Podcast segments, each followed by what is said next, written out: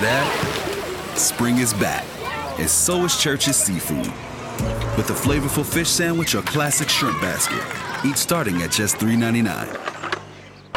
to Washington and WOKV's Arielle Hixson, part of our live team coverage every weekday morning.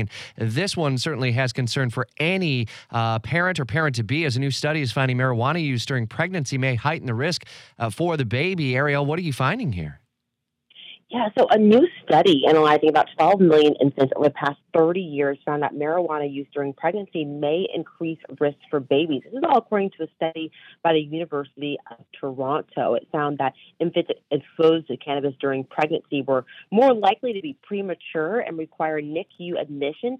They were also more than twice as likely to be underweight, and pediatricians often use birth weight to predict a child's health and long term development. Low birth weight can lead to difficulty difficulties in eating and fighting infection. And some babies with low birth weight are also more prone to developmental delays.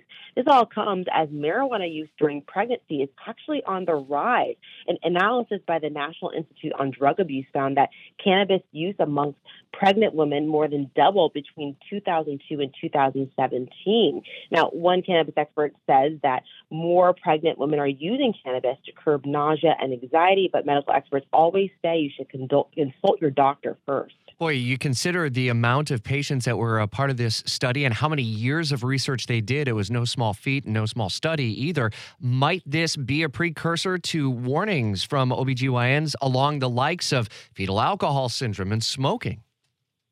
Absolutely. That's something that many doctors are looking into and could potentially be uh, something that is uh, widespread in terms of pushing for policy in the future, as many lawmakers are looking into. But there were some positive outcomes from the study as well. Um, the study did not find an increase for birth defects or a connection between marijuana exposure and SIDS. Hmm. Uh, WOKV's Arielle Hixson, part of our live team coverage in Washington. Appreciate it as we come up on the 7 o'clock hour of Jacksonville.